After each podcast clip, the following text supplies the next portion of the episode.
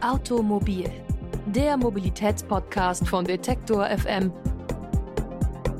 wird präsentiert von blitzer.de, Deutschlands größter Verkehrscommunity.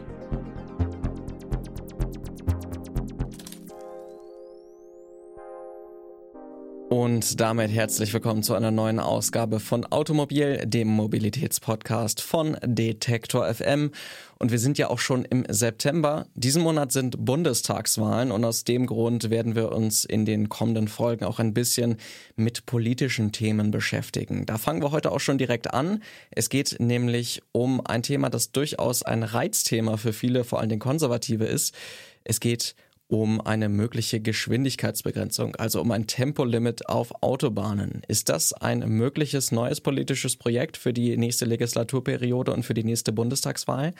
Das werden wir heute einmal versuchen zu klären. Eine Geschwindigkeitsbegrenzung auf allen Autobahnen und Schnellstraßen. Das gibt es in vielen europäischen Ländern. In Frankreich sind es zum Beispiel auf Autobahnen etwa 130 kmh, in den Niederlanden tagsüber sogar nur 100 Stundenkilometer. In Deutschland ist die Situation ein wenig anders. Hier gibt es zwar an vielen Autobahnabschnitten ein begrenztes Tempolimit, aber kein durchgehendes. So gibt es viele Strecken, auf denen man so schnell fahren kann, wie man möchte. Was bedeutet das eigentlich für die Verkehrssicherheit und warum ist es politisch so schwierig, ein einheitliches Tempolimit durchzusetzen? Über die Möglichkeiten, Chancen und Schwierigkeiten eines solchen Projektes spreche ich mit Annette Stolle von der Deutschen Umwelthilfe. Guten Tag, Frau Stolle. Guten Tag, hallo.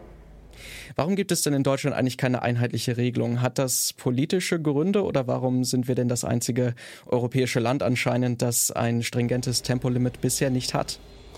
Also was ich Ihnen sagen kann, ist, dass es zumindest keine fachlichen und für mich auch keine logischen Gründe hat. Ähm, das Tempolimit hat nur positive Eigenschaften und es gibt ähm, eigentlich keinen Grund, warum man gegen ein Tempolimit sein könnte.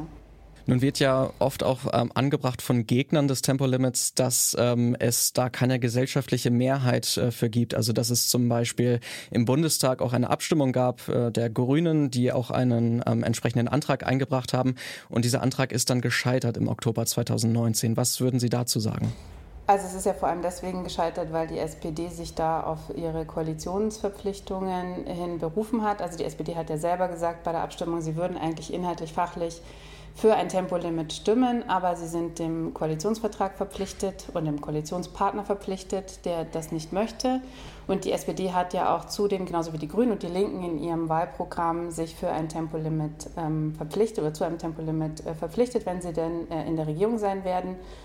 Und ähm, auch alle Umfragen der letzten Monate und Jahre zeigen, dass die Mehrheit der Deutschen für ein Tempolimit sind. Beim ADAC, der hat ja seine ähm, Blockadehaltung gegen das Tempolimit auch aufgegeben, weil die Mehrheit seiner Mitglieder sich eben nicht mehr gegen ein Tempolimit ausspricht. Ähm, also die Menschen sind dafür, die meisten Parteien sind dafür. Wir gehen fest davon aus äh, oder wir sind uns sicher, dass es keine Regierung ähm, geben kann und wird ähm, nach der Wahl, die kein Tempolimit einführt. Das ist klimapolitisch einfach nicht durchsetzbar. Aber es gibt ja immer noch viele Leute, die dagegen argumentieren. Ähm, was sind denn diese Hauptgegenargumente und warum sind die aus Ihrer Sicht nicht ähm, nachvollziehbar? Ich, also ein Argument möchte ich es gar nicht nennen. Ich kenne sozusagen eine Sache, die, die ich immer wieder höre, wenn ich äh, für ein Tempolimit argumentiere, ist äh, die sogenannte freie Fahrt für freie Bürger. Ähm, aber die trägt meiner Meinung nach nicht, weil ähm, die Freiheit des Einzelnen äh, endet da, wo die Gefahr für die Allgemeinheit oder für die Mehrheit ähm, anfängt. Und das ist beim Tempolimit auf alle Fälle gegeben. Zudem brauchen wir das Tempolimit, um unsere Klimaschutzziele zu erreichen, um, unsere Verpflichtungen gegenüber ähm, dem, dem, Klima einzuhalten. Es ist die Maßnahme im Verkehr, die das größte Einsparpotenzial hat. Ähm, das Tempolimit erhöht nachweislich die Verkehrssicherheit. Es entspannt den Verkehrsfluss. Es ist, die Leute sind entspannter beim Fahren. Ähm, ich als Fahrer verbrauche weniger Benzin und spare deswegen Kosten. Es reduziert den Lärm. Es reduziert die, die Luftverschmutzung. Ähm, es gibt einfach überhaupt kein Argument, das gegen ein Tempolimit ähm, argumentieren könnte.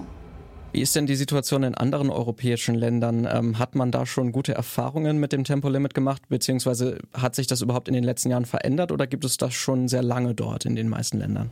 Die meisten Länder haben schon sehr lange ein Tempolimit. In den meisten Ländern oder in manchen Ländern wurde es tatsächlich auch noch verschärft. Die haben die Niederlande vorhin schon genannt. Die haben seit letztem Jahr Tempo 100 tagsüber aufgrund der Luftverschmutzungssituation oder des Stickstoffeintrags in die Natur. Ähm, es gibt kein europäisches Land, das kein Tempolimit hat, außer Deutschland. Ähm, das ist auch eine, ein Argument, würde ich mal sagen, ähm, das zählt. Also es gibt einfach keinen Grund, kein, kein Tempolimit einzuführen. Ähm, die, die Anzahl der Verkehrstoten pro gefahrener Kilometer ist, ist ähm, in anderen Ländern geringer. Es gibt auch den Unfallbericht der EU-Kommission, der jährlich rausgegeben wird ähm, der sagt, dass in Deutschland relativ viele ähm, Tote auf der Autobahn zu beklagen sind. Und ich möchte auch nochmal darauf hinweisen, dass wir hier über Menschenleben sprechen, die geschützt werden können, äh, wenn wir ein Tempolimit einführen oder die geschützt werden, wenn wir ein Tempolimit einführen. Und dass auch jeder Verkehrstote einer zu viel ist und ich diese Diskussion auch makaber finde, ähm, ob es denn jetzt einer mehr oder weniger sein könnte, nur um auf ein Tempolimit zu verzichten. Also durchaus Schutz von Menschenleben und auch äh, Schutz äh, des Klimas ist dadurch möglich. Nun stehen die Bundestagswahlen ja vor der Tür und das Thema Klimaschutz ist natürlich auch eines der wichtigen Themen. Haben Sie das Gefühl, dass das Tempolimit auch genug Aufmerksamkeit im Wahlkampf findet? Wir, also wir sorgen auch dafür, dass das Tempolimit viel Aufmerksamkeit im Wahlkampf äh, bekommt, weil es einfach eine schnell umsetzbare, kostengünstige Maßnahme ist, die sofort umgesetzt werden muss von der neuen Bundesregierung.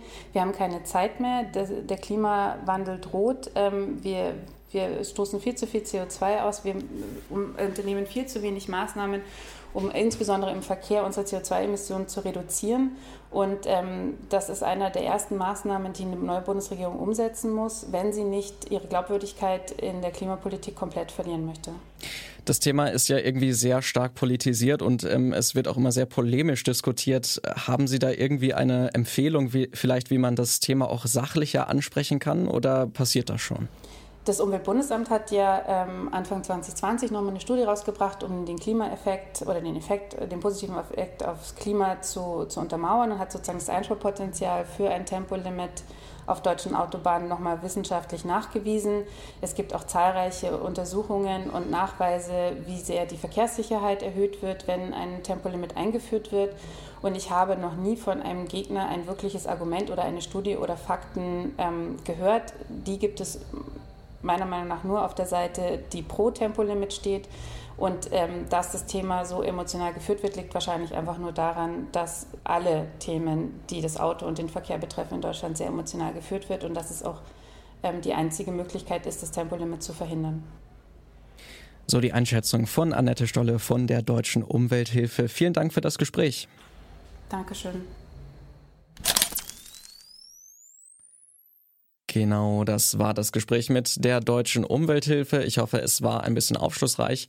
Nächste Woche machen wir dann weiter mit einem weiteren aktuellen Thema, das uns vor der Bundestagswahl auch mobilitätsmäßig beschäftigen könnte. Bis dahin könnt ihr uns gerne folgen auf Spotify, Google Podcasts oder auch bei Apple Podcasts. Da könnt ihr auch gerne eine Rezension hinterlassen, damit noch mehr Leute auf uns aufmerksam werden.